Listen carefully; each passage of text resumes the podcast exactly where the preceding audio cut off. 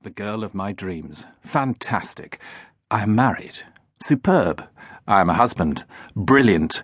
I'll never sleep with another woman again so long as we both shall live. Hello, husband. I think I'm going to be sick. These were the first words she said when she woke. Isabel, my beautiful wife. Morning, Mrs. Walker. Despite the hangover, she starts trampolining around the four poster singing, I've got married yesterday morning, to the tune of I'm getting married in the morning, which doesn't fit. She sings like someone being stabbed in a shower, all commitment, no tonal control. This is not because she's singing and fighting back the urge to vomit. This is how she normally sings. It is one of her many endearing qualities. Mrs. Walker, I like that. So much better than Miss Brackett. This is why you married me? For my surname? Yes, that's it. Couldn't go another year as a Brackett. Well, now you're a Walker. Any second thoughts? Yes. I wish I hadn't drunk so much. No, about being, well, married. Until this morning, I've never had any second thoughts. Well, not officially. Not so as to cause alarm. But from the moment I asked the woman I love to marry me, I've been expecting her to look dazed for a minute or two, blink a few times as if risen suddenly from a 12 month coma, then look at me, look at the engagement ring, and start screaming, Marry you? Are you mad?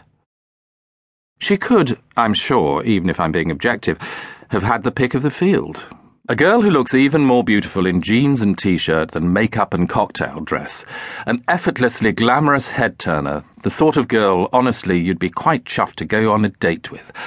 And I've got her to agree to spend the rest of her life with me. it's ridiculous. No, darling, no second thoughts, even if you did knock the vicar out on my wedding day. If you ask Johnson, the world's most pessimistic usher, he'll tell you the wedding was a disaster. This is because he sees a friend getting married in the same way everyone else might see a friend being sent to prison.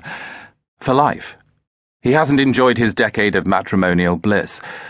If you ask me, the wedding had gone pretty well, compared to what I'd imagined. It had taken several bishop's nipples the night before to convince the vicar I was not the infidel, even though I only went to church once a year. After that, he'd been an absolute angel, until he'd fallen down the steps of his own church and come a cropper on the pew. I and a large part of the congregation had thought for several seconds that he had actually killed himself, but a glass of holy water brought him back from the brink.